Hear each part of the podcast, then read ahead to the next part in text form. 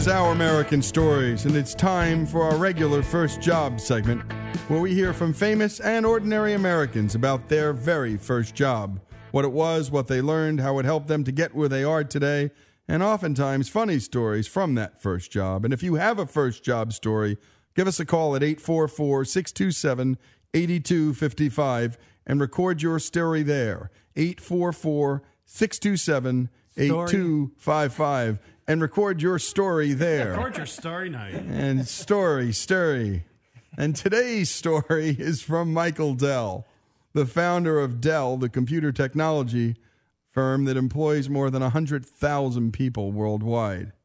And it's from Michael's terrific interview with the Academy of Achievement that we learn about his very first job. He told them that his first source of income came from something he was able to do without leaving his home. My mother was, uh, you know, a financial consultant, so she was sort of, you know, immersed in in the the world of stocks and bonds, and you know, I kind of became interested in, uh, you know, currencies and interest rates, and you know, uh, what was going on with commodity prices, and kind of an odd thing for a 13 year old to be doing, but but I kind of found it interesting and and um, you know uh, would sort of read reports and you know started playing around in, investing in things and found just found that uh, that whole idea fascinating. Michael continued, quote, I didn't actually have any need for income as a child, but I felt compelled to earn an income to fund my hobbies. So when I was 12, I got my real first job. I was a dishwasher in a Chinese restaurant and got promoted to be the water boy. And then I was an assistant maitre d'. So I was moving up pretty quickly in the Chinese restaurant business. And then I got recruited away to a Mexican restaurant. I was still pretty young, 12 or 13 years old. And then I got an interesting job. I was working at a stamp and coin store. And one of my jobs was when people would come and they wanted to sell their rings or silver, I would assess the metal and calculate what it was really worth and then try to negotiate with them to buy it at a good price. I was maybe 14 years old, so that was a lot of fun. And then when I was 16, I started to be able to drive. Of course, that really expands the number of things you can do because previously your only method of transportation is a bike or getting your parents to take you or something like that. So it kind of limited the available job opportunities. Here's Michael on what being able to drive enabled him to do. When I was 16, I, I got this job working for a newspaper in Houston. And my job was to sell subscriptions to the paper on the telephone. And um, I realized uh, two uh, things when I was doing this. I realized that uh, people that uh, were buying the newspaper generally had two things in common. Either they were moving to a new residence or they were getting married. And uh, it turns out that you could go find information about both of those things in enormous quantities. So in the state that I lived in in Texas, when you get when you want to get a marriage license, you have to file with the state, and it's public information. Uh, particularly the address that you want the license sent to once it's issued. So I hired all my friends and went to every county in the surrounding 16 counties in Houston, captured the addresses of all the people that applied for marriage licenses, and sent them a direct mail offer to offer them the, the newspaper for a free trial and then a subscription. Michael continued, quote, I made about 18,000 in one year. My government economics teacher was particularly upset with me because we had this assignment in class to fill out our tax return, and so I filled out my tax return and turned it in. She said, "Well, this is obviously wrong." And I said, "No, I did the assignment. This is my tax return." And she said, "Well, this can't be right. You made more money than I did." she was kind of upset with me. Michael went on to attend the University of Texas and began a side business of upgrading and enhancing early computers for folks. He founded a fun hobby that also allowed him to buy things like a stereo. But his family was upset. They were mostly doctors and they were worried that he wasn't focusing on his studies. Around uh, Thanksgiving of 1983, um, you know, my parents kind of uh, uh, made me commit that I wasn't going to, you know, do this computer business anymore. I was only going to focus on my, my studies. And uh, and so for that lasted about ten days, and it was during that time that I decided that that you know I was gonna I was gonna start a company, and and so actually you know my parents kind of telling me to stop doing it is probably what caused the company to get created. If they hadn't done that, it might have just been a hobby. But what I what I kind of uh, reflected on in those ten days is that I really loved this, and it was enormously exciting, tremendously fun. And so, like uh, any other 18 year old who wants to do what their parents don't want them to do, you just don't tell them. You know, and so that's what I, and so that's what I did. That's what he did. All right, he started his business with only a thousand dollars, and only in America, folks. And you know, honor thy mother and father. You bet. But, you know, sometimes you got to tell mom and dad, I disagree. And the anti authoritarian streak in this great country is deep, and it's in our entrepreneurial class that we find it the most. We hear this story over and over. Henry Ford's father wanted him to farm, and Henry Ford said, Sorry, Dad, ain't doing that. And we hear it over and over again. Take up the family business. No, thank you. Jimmy Stewart, remember, his dad wanted him to stay in the family business. Jimmy said, No, thank you. I'm going to try this thing called acting. This is Lee Habib. This is Our American Stories. First jobs. Michael Dell's, well, working in a restaurant when he was a really young boy. More after these messages. This is Lee Habib. This is Our American Stories. Trees went by. Me and were singing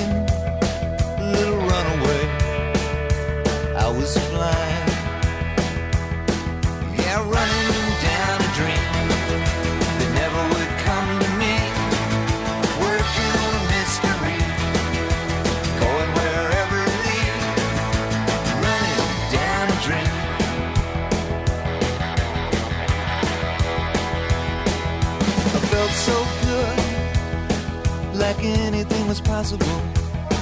Hit cruise control and rub my eyes. The last three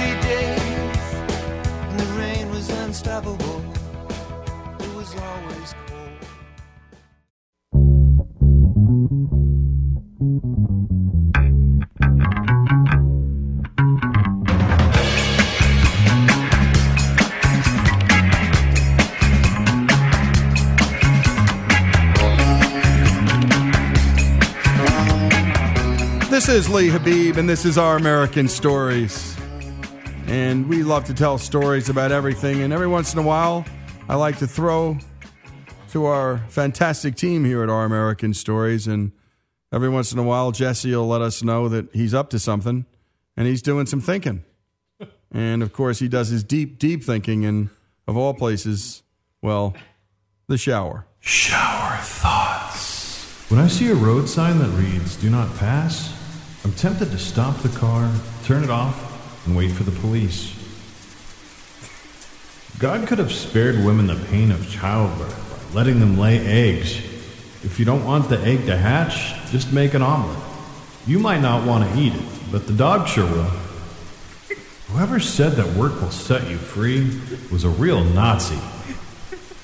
Whenever an adult diaper commercial comes on TV, I wonder if I'm watching something made for people much older than I am.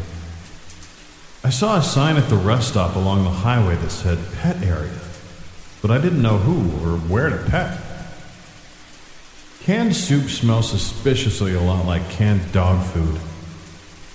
So the dog pooped on the kitchen floor. I go to rub her nose at it and she starts to chow down like she's cuckoo for Cocoa Puffs. I don't think she got the message. You ever catch yourself on Facebook using the computer only to look down on your smartphone to see who's on Facebook?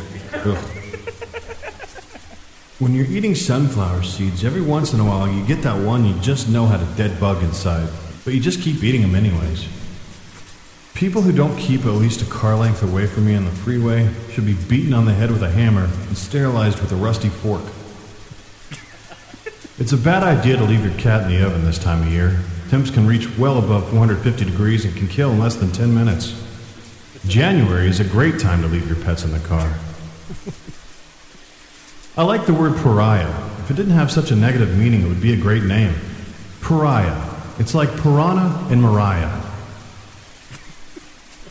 As the ice cream van drove by our house for the ninth time this afternoon, I realized that the U.S. Post Office could really recapture the hearts and minds of the younger generation by selling ice cream while delivering the mail. I think it's funny that people who worship Darwinism want to subvert natural selection with mandated health insurance. If the GOP were to go with a Rand Paul, Paul Ryan ticket, the bumper stickers would be really confusing because they would say, Paul Ryan. I would chew off and eat my own foot just to live in Hawaii. It might be hard to go surfing, but at least I could bodyboard and tell people I lost my foot to a shark attack. I wish Play Doh tasted as good as it looks. I mowed the lawn just before shaving my face this morning. Strange activities to do back to back. Shower thoughts. Oh, well, thank you for that, Jesse. My pleasure. Keep them coming. Oh, oh man. How long do you shower? Is it a five minute affair? oh, and that brings us to another really interesting story from the crew, and it's a housing story, and we spent some time on it, and particularly how difficult it is now for young people to scratch together the money to buy a home, and in certain parts of this great country, how almost no one can afford to live in these places, and San Francisco is one of them. And now it's time for a story a while back about an illustrator named Peter Berkowitz. When Peter realized how much money it would cost to rent an apartment in San Francisco, he got some friends together and built a wooden box. Now he rents a living room space for $400 a month and parks his $1,300 box there as his bedroom. You think that's crazy? Well, here's USA Today's Natalie DiBlasio reporting on why it makes, well, pretty good sense. When you say paying $400 to live in a box is ridiculous, I say paying $3,600 for a one bedroom apartment sounds more ridiculous. My name is Natalie DiBlasio, and I moved to San Francisco in December for a job at USA Today. I'm a digital editor here, and I write a column called Launched. It's about my experience living here as, you guessed it, a millennial, in the middle of all this tech startup craziness. Little did I know the craziness would start before I even had an address. But let's back up. Peter Berkowitz pays $400 a month to live in a box on his friend's floor in San Francisco. Seriously. And you know what? It's brilliant. When his story hit the internet, people all around the world were alarmed. Why would anyone voluntarily live in a self made box and pay to sleep in someone else's living room? Well, because in San Francisco, rent prices have gone through the roof. And as someone who just went through the insanity of the housing hunt in San Francisco, Berkowitz's box, or pod as he calls it, sounds only slightly short of completely reasonable. Here is why it is impossible to find affordable housing in San Francisco. If you're single, petless, and in a place where you can live in a box, why waste your money on space that is increasingly expensive and not increasingly better? My requirements were simple, I thought. The apartment had to allow a cat. Phoebe Louise is not negotiable. It had to have one bedroom, have a bathroom, have a roof, and be inside the city. So we started the search for a cat friendly one bedroom apartment with the max price set at $2,500. That's more than we spent in Washington, D.C., but split between the two of us, my boyfriend Brent and I could make that work. But zero results came up. None. We paid for an Airbnb for one full month to help us get settled and ideally not be forced into the first available apartment we found. So we took the next week to search online for apartments. Here were the options. I could pay $1,400 for a private bedroom in a house with other roommates, but I'd have to leave Brent behind and Phoebe Louise. Not happening.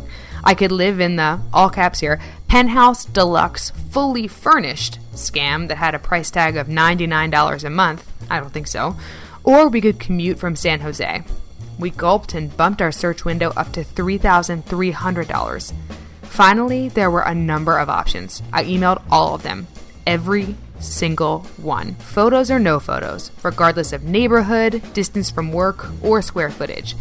I emailed with my friendliest compliments about their absolutely beautiful properties that I was sure would feel just like home. Out of 20 places I reached out to on Craigslist, only seven were still available. They'd all been taken since the postings went up the day before, or even that morning. By the time I emailed back to schedule a tour, only two remained. We showed up on the doorstep of the first available open house 20 minutes early, and we were first in the door by about a minute and 10 seconds. As soon as the couple behind us started oohing and eyeing over the micro kitchen, and when I say micro, I mean micro, I realized I was already in a competition for an expensive, tiny apartment I didn't even know if I wanted. Three more couples came in while we were still there, and the man showing the apartment explained that it would go to whomever applied first. I took out my phone and started filling out our application before I'd even seen the bedroom. I vigorously tapped my reference information on the screen while Brent asked questions about utilities. Less than an hour later, all our forms and documents were in. The next morning, the landlord called and told us that seven other applications had been filed since ours, but since we snuck in just before them, the apartment was ours if we wanted it. $3,195 for a less than 700 square foot apartment the only apartment we'd been able to find, see, and apply for where Brent, Phoebe Louise, and I could live together without other roommates. There was a bathroom, there was a roof. We had 48 hours to make a decision. I frantically moved our price cap up to $3,350 to see if there was anything else, and I applied to the few new listings that popped up since the previous night. They were all either taken or waiting on confirmation from someone who had already applied. If we wanted, we could join the waiting list without seeing the place, but it was six people long. I hit refresh more times that day than when I was a high school senior waiting to see if I was accepted into my top choice college. We got in to see the second apartment, which was bigger and brighter, but also more expensive. As our 48 hour mark approached, we'd had no luck finding any other listings in our price range. So, we did it. The lease came, with $3,195 written right on it. I signed. I anxiously blocked out the fact that I was signing a year lease from an apartment that was almost $1,000 more a month than I planned. As expensive as it was, it would be cheaper than the studio Airbnb we were in. A studio. Even now, three months later, I poke around Craigslist to see if we missed a hidden deal. We didn't. The median cost for a one bedroom apartment in San Francisco is $3,590. We got, by someone's standards, a steal. On moving day, we walked into our new, small, empty apartment with nothing but suitcases. At least there wasn't much to furnish. We won't be buying much anytime soon. Unless we can find someone who wants to rent a box in our living room. And that's just scary and sort of tragic for anybody young moving into San Francisco. And that again was Natalie DiBlasio. We like to cover housing stories. And that one, well, it started as something sort of odd and quirky a guy in a box. By the way, we want to talk to him. Let's see if we can book him on the show. I'd love to talk to Peter Berkowitz, who figured, I don't want to spend $35.90. I'll just build me a box inside the box. This is Lee Habib. This is Our American Stories. And go to ouramericannetwork.org to catch all of our stories. More after these messages.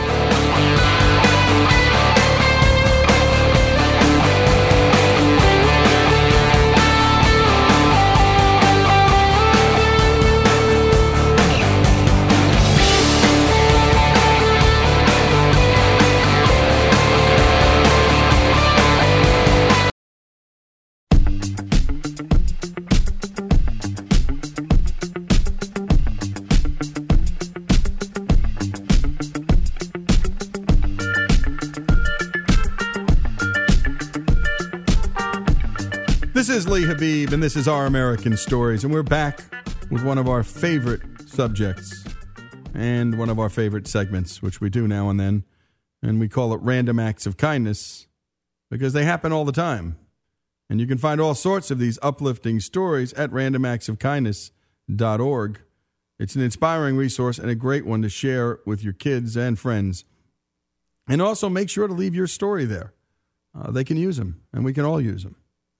And here is one from Merrimack, New Hampshire, with some fire and emergency medical personnel who thought doing their jobs, well, it just wasn't enough. Merrimack rescue personnel were called to Lisa Drive at about 3:30 on Wednesday afternoon. A homeowner who had fallen from the roof he was working on was quickly transported to a nearby hospital where he later died. After the call, the rescue team didn't feel their job was over. They were concerned that the uh, house was uh, roof was not finished, it was open, and rain could, could potentially cause more damage to the house, causing more pain to the family at that point in time. So they decided to take a drive back to the house and tarp the roof. But once they got to the home, they realized the job was almost complete. After talking with the family, um, they allowed us to go ahead and complete his project. So um, we went ahead, started roofing that, um, and sooner or later, before we knew it, there were neighbors coming over and they were willing to help us. They jumped in and we were able to get it done pretty quickly. By 9 p.m., the group had finished the roofing and cleaned up the yard. Every time we go on a call to a citizen in our community, that's their worst day. Okay? And when we go out there, we need to try to make that day better for them. And we love that story. And now we're going to Bulverde, Texas, because we we pop all over the country and around all over the country when we do these segments and do these quick stories. And this one is a story about some kindness to animals that just happens to help kids too. Clifford loves to chew on shoes. Story time at the Bulverde Area Humane Society. He can do tricks too. The program is just a few weeks old, and parents like Abiel Coser say their kids can't get enough. It's a great way for the kids to learn to read and and the animals being comforted by interaction with other humans. For older kids like Reed Weaver, it's a good way to keep up with their summer reading. Most children decide that it's summertime and they don't need to do it anymore, and this continues on because that way when they start in the fall, they've continued their reading and they aren't behind. And the dogs get as much out of this as the people. It's amazing what it does for the dogs as far as calming them down, becoming more socialized with the with with just people. Take Weaver's reading buddy Lucas. Before this program started, he rarely warmed up to anyone. Now, every time I go inside his cage, he walks up to me and gives me a and, and lets me pet him. Basically, young readers are helping these dogs become more adoptable. I really want them to have um, someone to um, have a home with, and I really want them to um, be happy. The Weavers took home a furry friend through this program yesterday, and shelter volunteers say it won't be long before more dogs and readers leave the shelter together too. Oh, that's a good one. Yes. I love getting that last bark in. Oh, just, Thank the, you. The panting. And the panting too. By the way, we will do a segment on snoring dogs, and we'll want you to send in your snoring dog sounds because I'm compiling my snoring pug sounds as we speak, and we'll play them soon. So we've covered Merrimack, New Hampshire, and we've covered Texas, and now we're heading to Wichita, Kansas.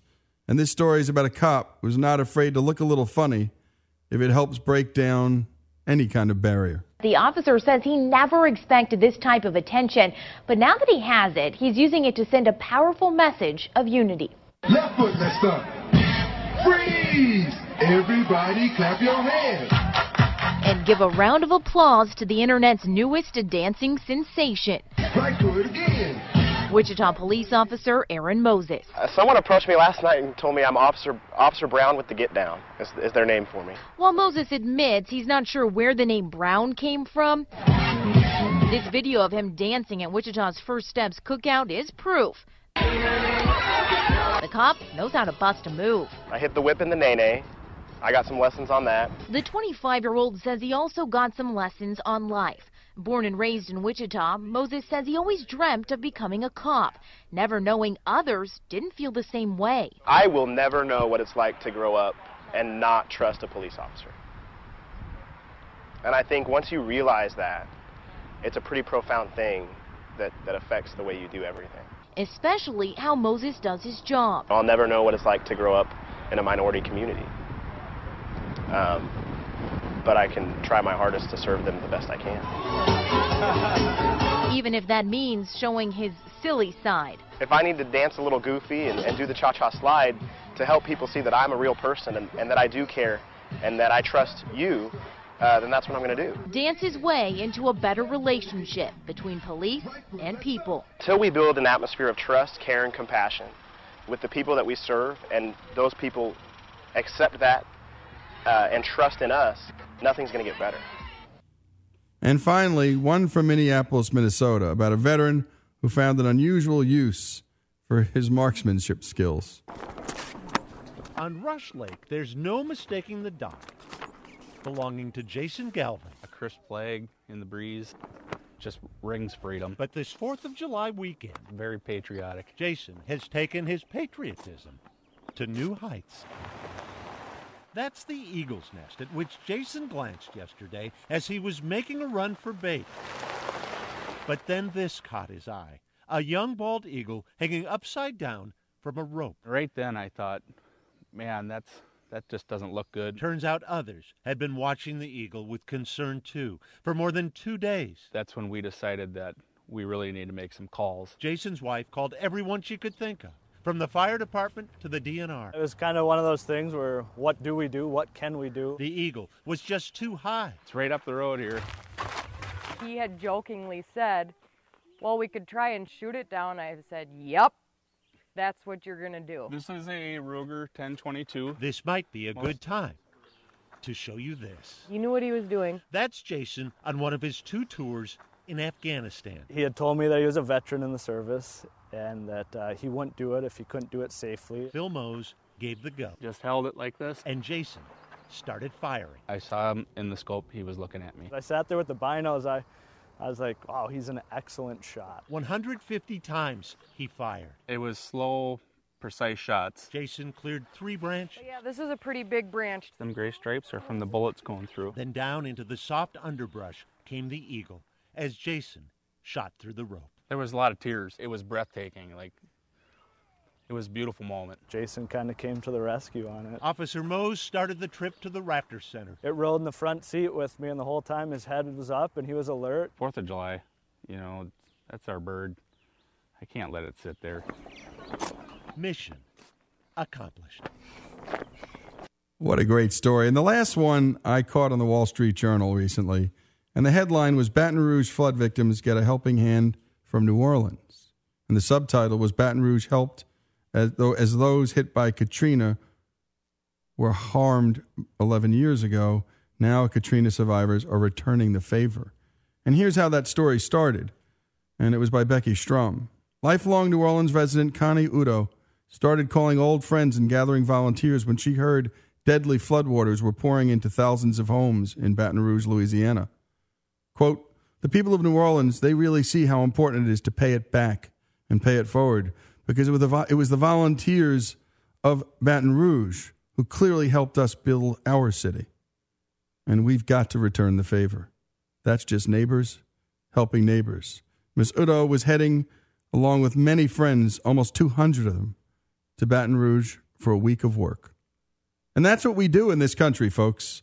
And Random Acts of Kindness is one of our favorite segments. Kudos to the Wall Street Journal for putting that on page three with a giant picture of Mrs. Uddo holding a broom in a home that was just completely destroyed with a family she'd never met before. And by the way, a great interracial story white and black people helping each other out in a time of need. This is Lee Habib, Random Acts of Kindness. This is our American Stories.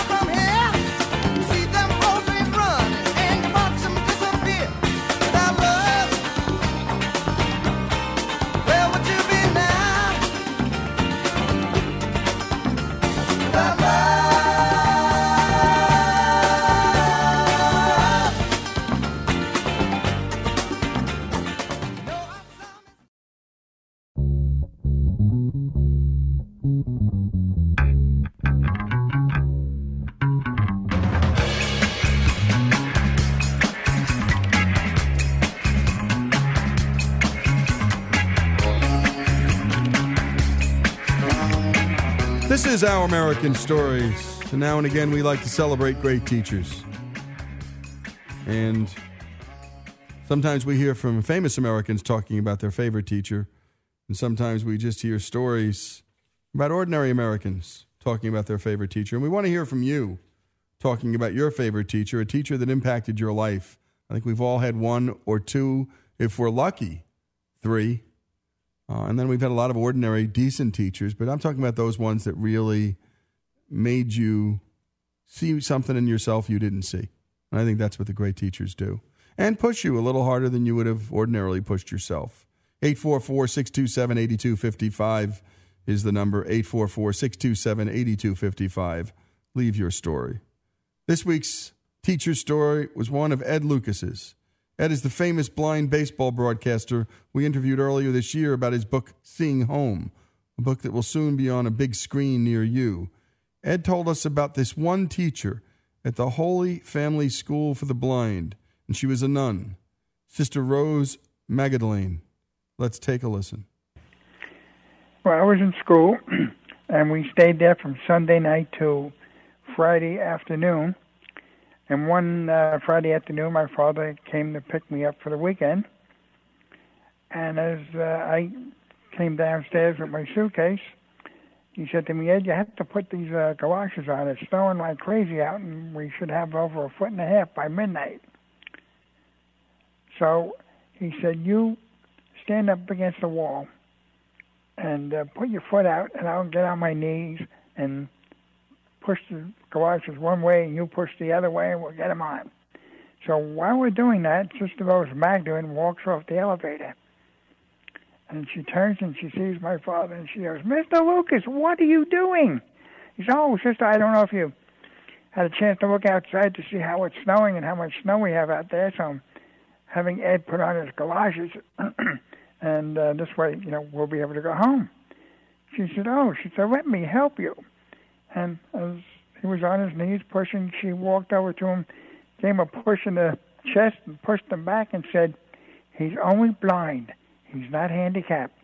So let him put it on himself. And when he does, you can leave. An hour and a half later, we left. And Sister Rose would echo Ed's father, telling him and teaching him blindness isn't a disability, it's just an inconvenience.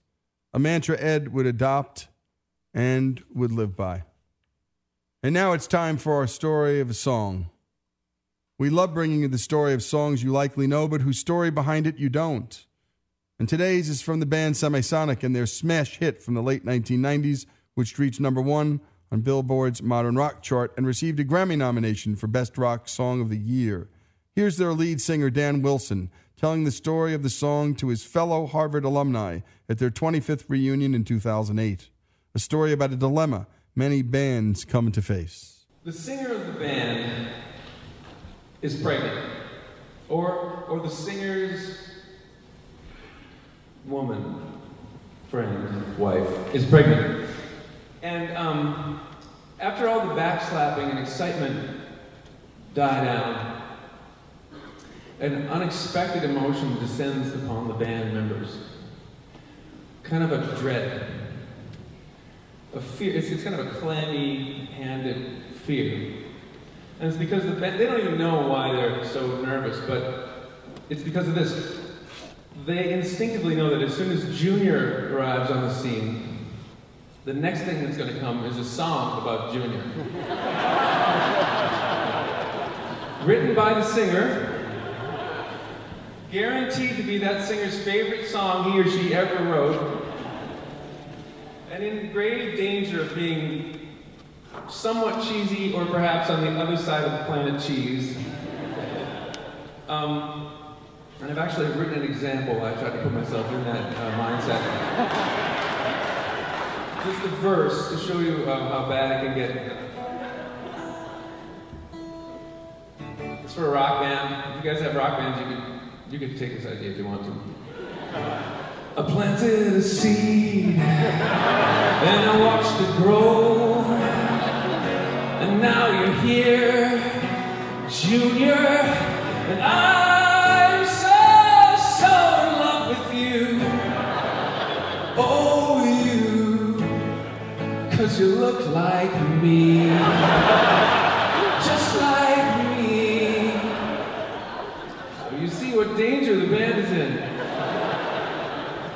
do you say? I'm the singer, you're the band. What do you say? You know, you could get someone to cover that. It's really cool.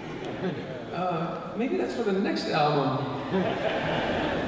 It gets personal because when um, my wife Diane and I were expecting um, our, our one and only child, um, I knew this. I knew that my bandmates Jacob and John, who's not here, were feeling that dread. And so I did what any good sneak would do, and I hid my uh, junior song. Um, and I did it in plain view, which a good sneak knows is the best place to hide something. Um, and I hit it so well in plain view that millions and millions of people heard the song and bought the song and, and, and didn't get it. They think it's about being bounced from a bar, but it's about being bounced from the womb. And I'm not, I'm telling the honest truth right now. And in order to help you all believe me and not think I'm just doing a bit of showbiz at the moment, um, we're going to just think about the lyrics as they go. And a lot of you, when this song was um, familiar, uh, were busy having children of your own and might have come out from under that rock several years later, so if you've never heard this, it's not a problem. It's, it's called Closing Time.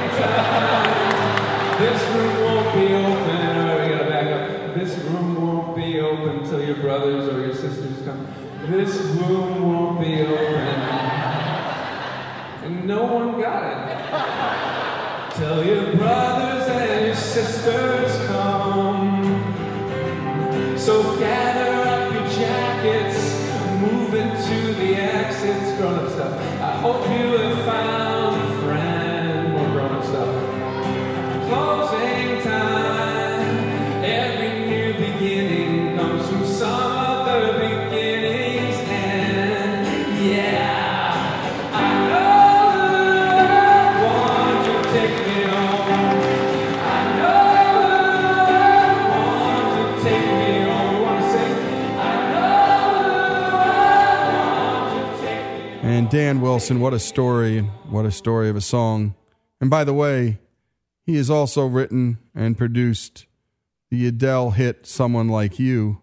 On the story behind that song, Dan once said, quote, The recording was intended as a demo, and I was thinking, oh, they're going to make a big version of this, strings and angelic choirs, a big Chrissie Hynde power ballad. But by the end of the first day, the demo was sounding lovely and affecting. But it was only half written. There were no words on the second verse or the bridge, as I remember. Adele came to the studio the next day and said, I played it for my manager and my mum.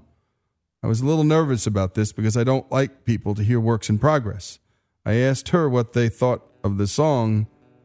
My manager loves it, and me mum cried, Adele told him. Let's take a listen to his version and then what a great singer does with a great song, Adele's After His. I heard that you're settled down, that you found someone and you're married now. I heard that your dreams came true. Guess he gives you things I couldn't give to you. Old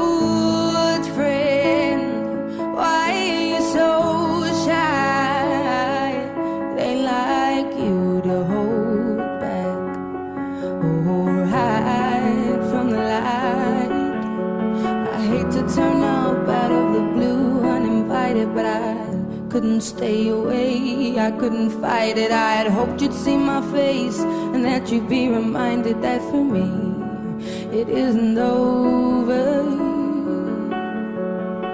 Never mind. This is Lee Habeeb. This is Our American Stories, the story of a song and a songwriter. More after these messages.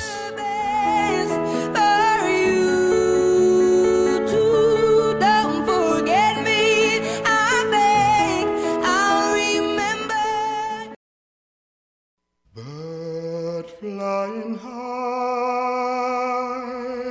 you know how I feel. Sun in the sky, you know how I feel. Breeze drifting by,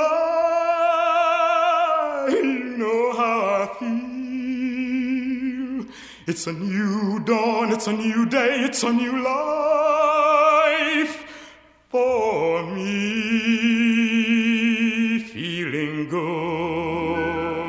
This is Our American Stories, and for the hour, cover songs. We saw Rolling Stone readers' 10 best covers, and we thought, let's do that, and let's pick some of our own.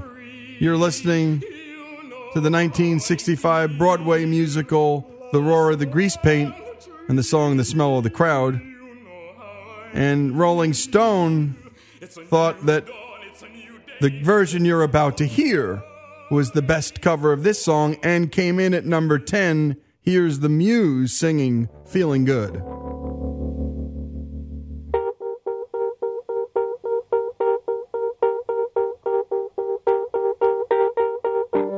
Birds flying high,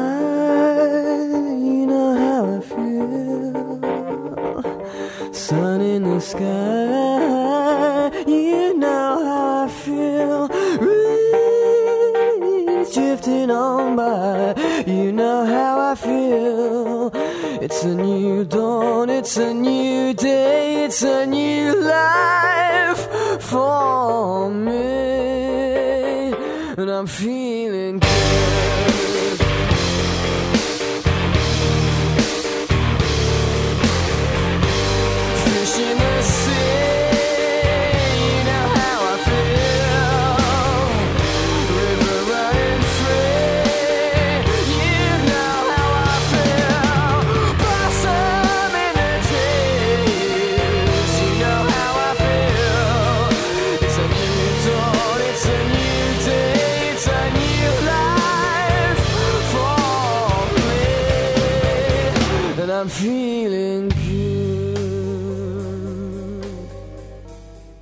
And that was the Rolling Stone reader's opinion, but Jesse's Nina Simone singing Feeling Good. High, you know how I feel.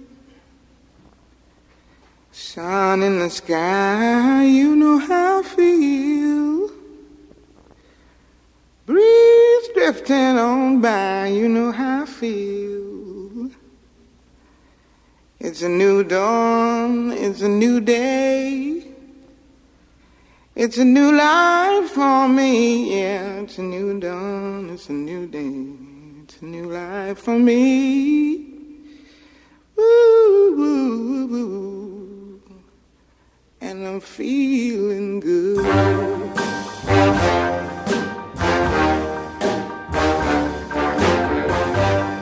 Fish in the sea, you know how I feel. Running free, you know how I feel. Blossom on the tree, you know how I feel. It's a new dawn, it's a new day, it's a new life for me, and I'm feeling good. And now we're going to go to number nine, and it's so hard to turn off any Nina Simone song. Yeah, I think Jesse won. Too. And originally written for the soundtrack of Pat Garrett and the Billy the Kid, Knocking on Heaven's Door gave Bob Dylan a much needed hit after years of being written off as a washed up 60s folk act.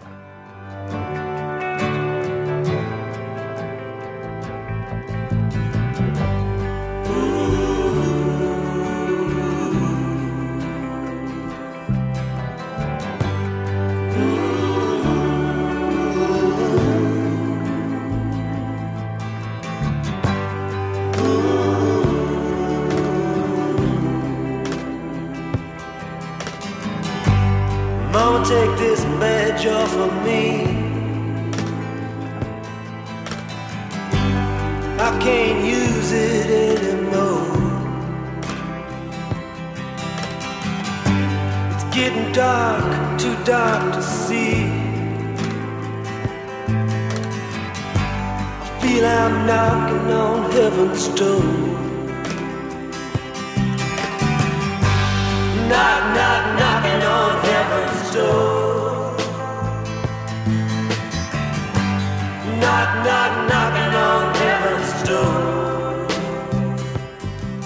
And then there was the Rolling Stone Reader's Choice.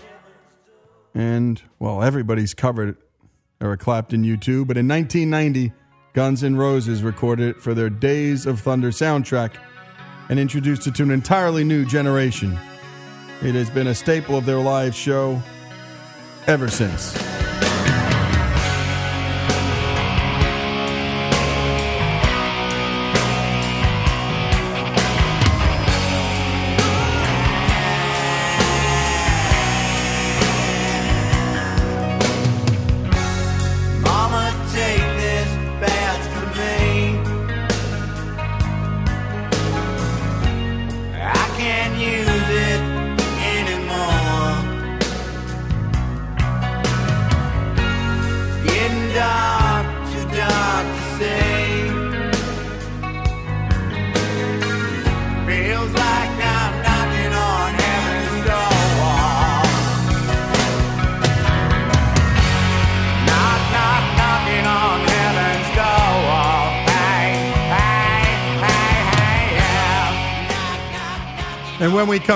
Going to rip through the rest of Rolling Stone's Reader's Choice for top 10 covers. Let's go out with Axl, Guns N' Roses, and their cover of Bob Dylan's classic.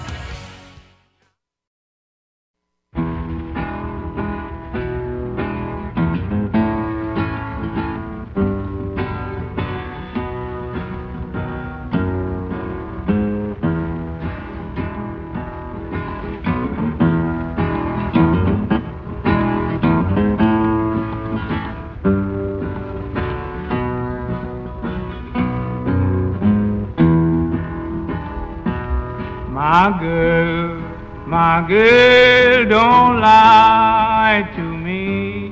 Tell me where did you sleep last night? Come on, tell me, baby. In the pond, in the pond, where the sun don't ever shine. I was shivering all night too. You're listening to Lead Belly. Where did you sleep last night? We're hitting Rolling Stone's Reader's Choice Best Covers. And let me tell you, I'm a huge Lead Belly fan. and I don't think there are many better singers. But when I saw Nirvana cover this song, one of the last, if not last, songs in that amazing Unplugged in 1990, well, take a listen to Kurt Cobain do this. And anybody who doubted his talent as a singer, not just a writer, well, they had to rethink everything.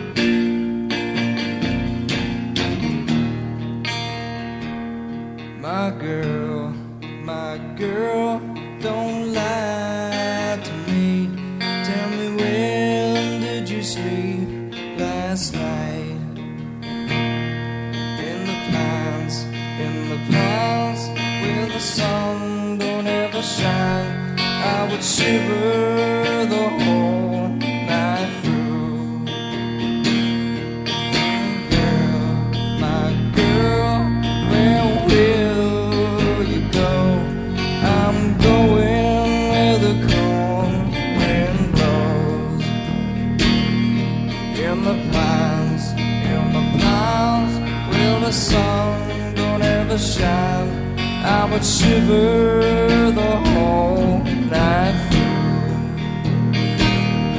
Her husband was a hard working man, just about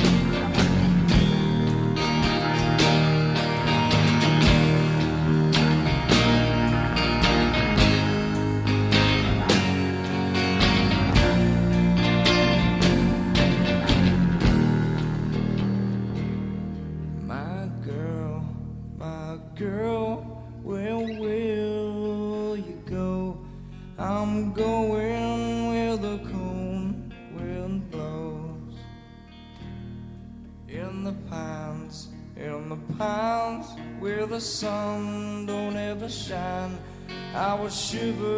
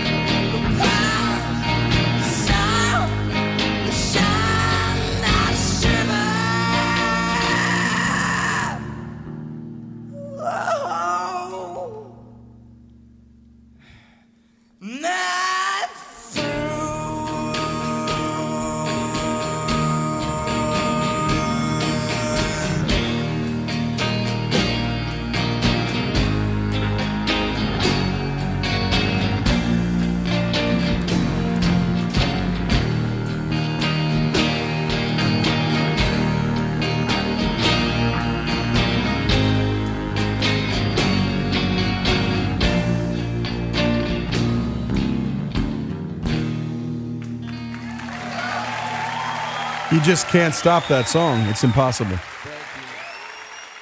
And now, number seven. Here's the original. It's Dolly Parton's Jolene.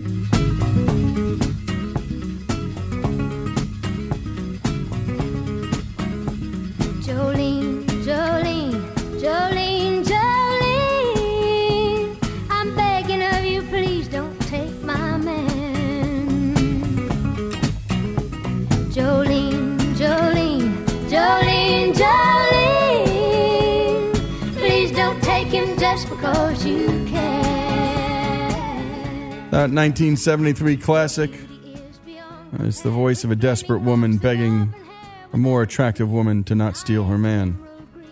Not a single word is reserved for the man in that love triangle, by the way. The White Stripes, Jack White, recorded a snarling, feedback laden cover in 2000. Let's take a listen.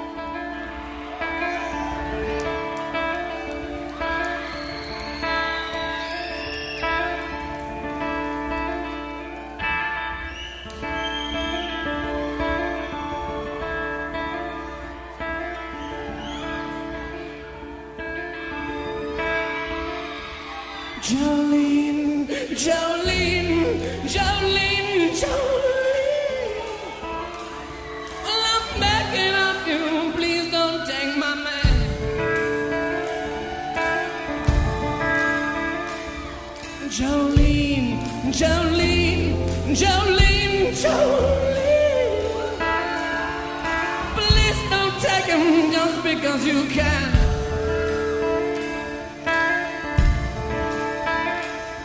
Your beauty is beyond compare with flaming locks of almond hair, with diamond skin and eyes of emerald green. And your smile's like a breath of spring. You, Jolene. And I had to have this talk with you Cause my happiness, it depends on you And whatever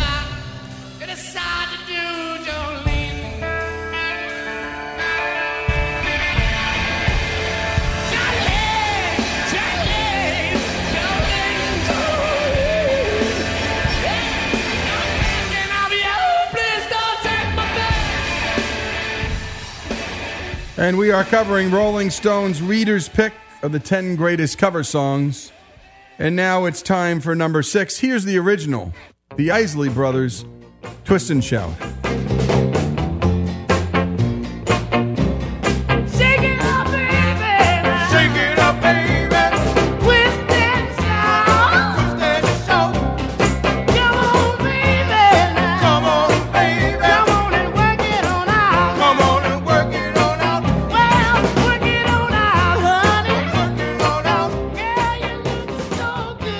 In their 1963 LP, Please Please Me, in a single day, they recorded that song. So when it came time for John Lennon to sing a cover of the Isley Brothers' Twist and Shout, near the end of the session, his voice, it was just shredded.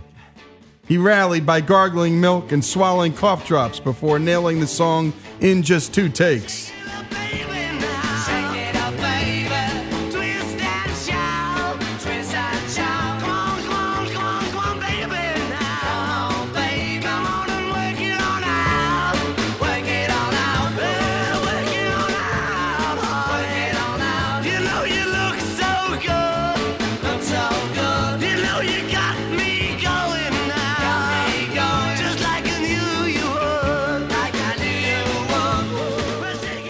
This is Our American Stories, the top 10 Reader's Choice covers a Rolling Stone.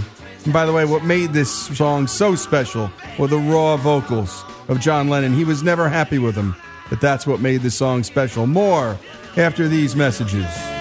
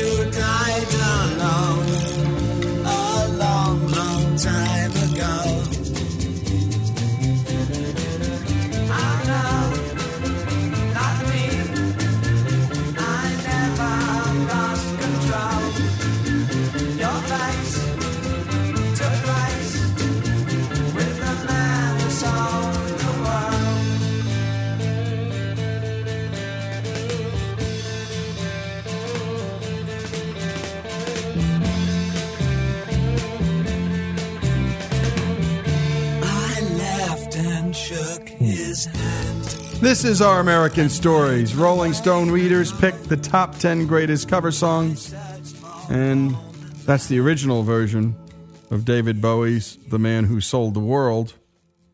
And then Nirvana, again, this is the second of theirs in this top 10. And here's their version, again, MTV Unplugged, 1993.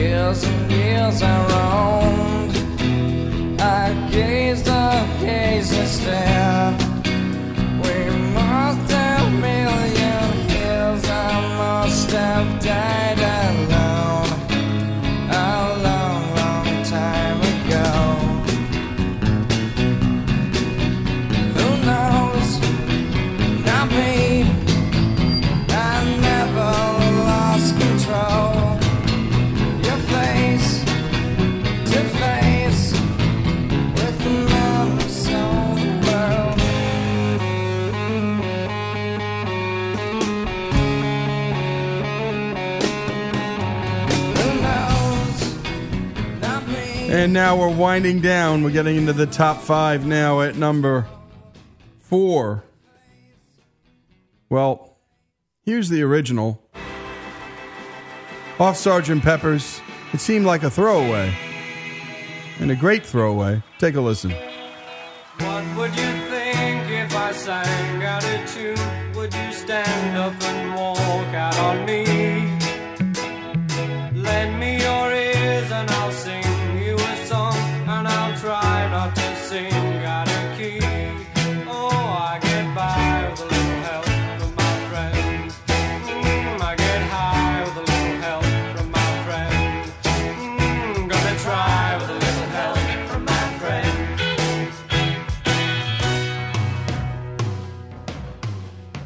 And by the way, you rarely heard Ringo sing there on Honey Don't, another rockabilly tune, but very rarely a perfect drummer.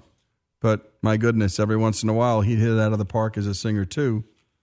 But the cover that Rolling Stone fans went for, well, it was one of the most indelible images from Woodstock.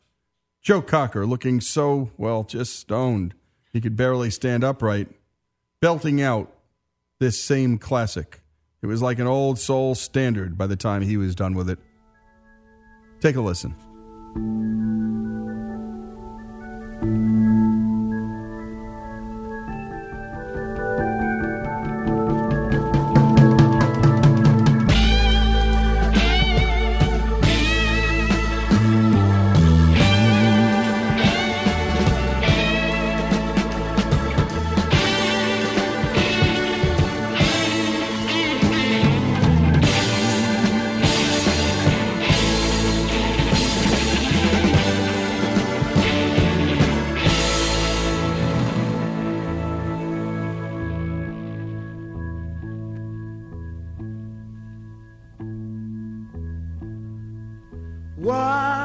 What you do if I sang out of tune? Would you stand up and walk out on me? Lend me your ears and I'll sing you a song. I will try not to sing out of key. Yeah. Oh, baby, how do you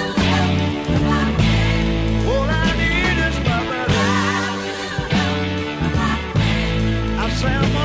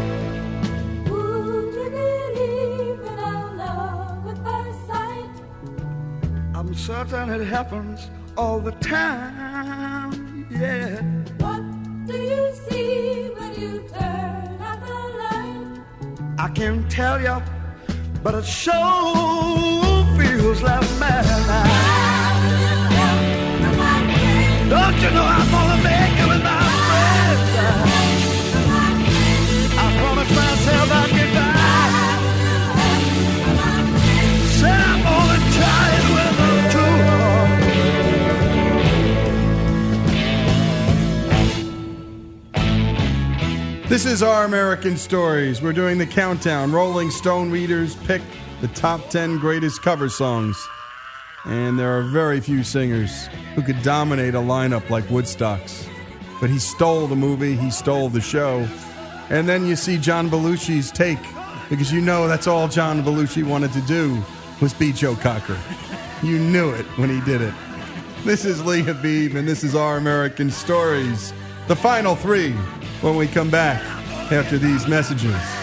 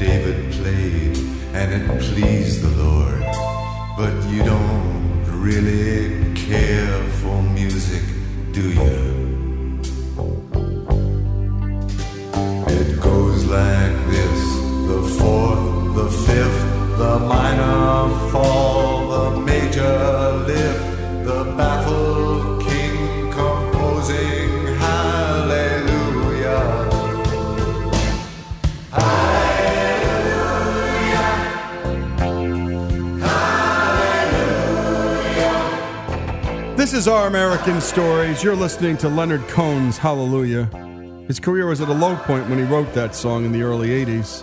His label had no interest in even releasing the track or the rest of the songs that eventually came out in his 1984 album Various Positions. The track was a fan favorite, though, but it didn't receive much love until the Velvet Underground's John Cale created a stripped down piano version for a 1991 Leonard Cohen tribute album. But it was this cover by Jeff Buckley that Rolling Stone readers put in at number three best covers. Here is the remarkable Jeff Buckley, who died a far too early and premature death.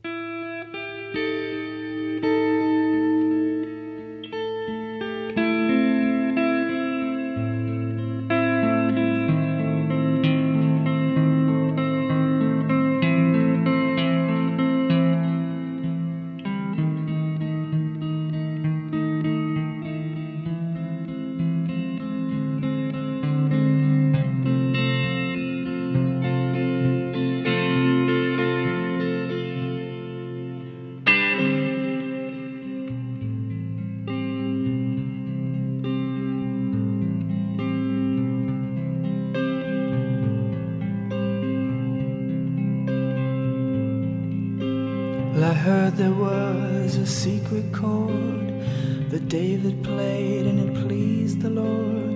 But you don't really care for music, do you? Well, it goes like this the fourth, the fifth, the minor fall, and the major lift. The baffled king composing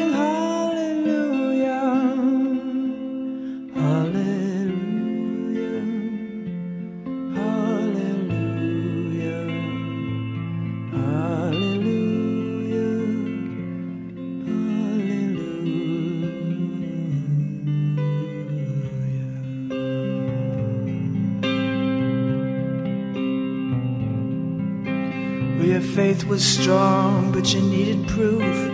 You saw her bathing on the roof, her beauty and the moonlight overthrew you. And she tied you to her kitchen chair, and she broke your throne, and she cut your hair, and from your lips she drew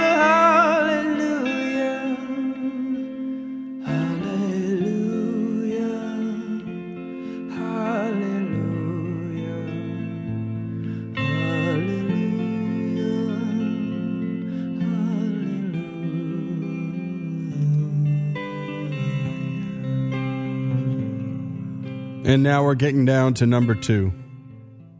And here's the original. It's Nine Inch Nails Hurt.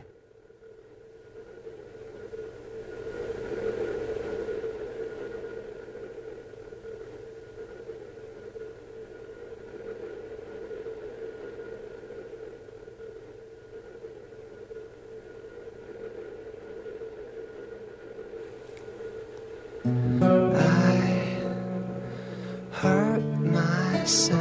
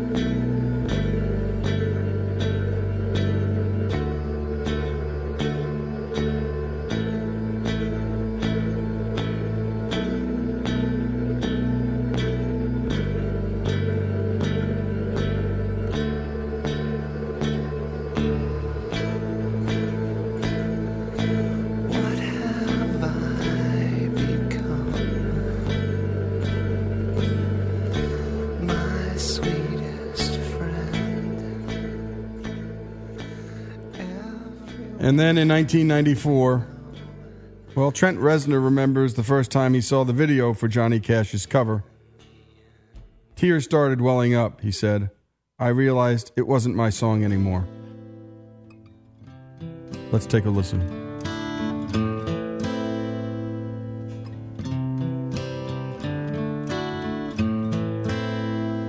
I hurt myself today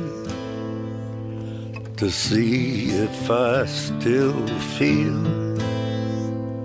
I focus on the pain, the only thing that's real. The needle tears a hole,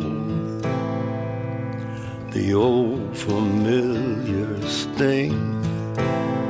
Try to kill it all away, but I remember everything. What have I become? My sweetest friend. Everyone I know goes away in the end. And you could have it all.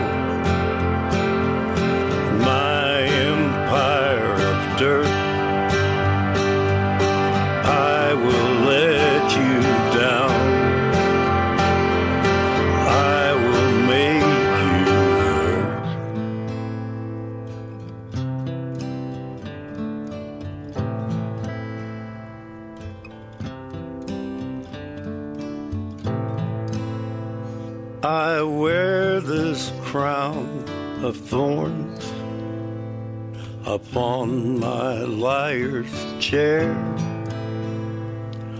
full of broken thoughts I cannot repair. Beneath the stains of time, the feelings disappear. You are someone else. I am still right here. What have I become? My sweetest friend. Everyone I know goes away in And you could have it all. My empire of dirt. I will let you down. I will make you hurt. If I could start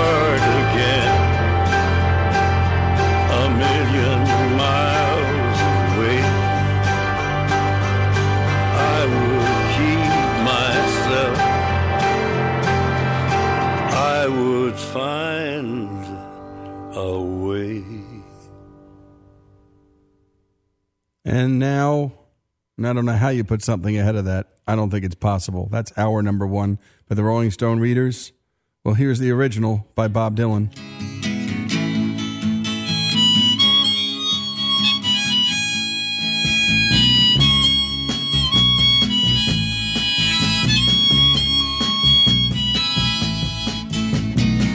There must be some way out of here, said the joker to the thief. There's too much confusion, I can't get no relief. Businessmen, they drink my wine, plowmen dig my earth. None of them along the line know what any of it is worth. And here's the number one no need for an introduction.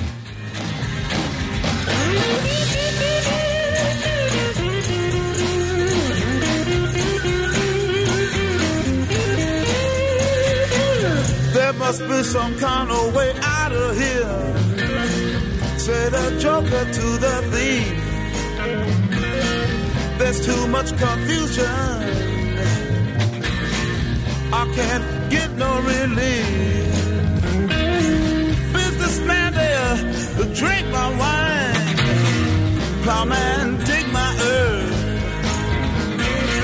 None will last. this world. This is our American Stories, Rolling Stone Readers Top 10 Greatest Cover Songs. Take a listen.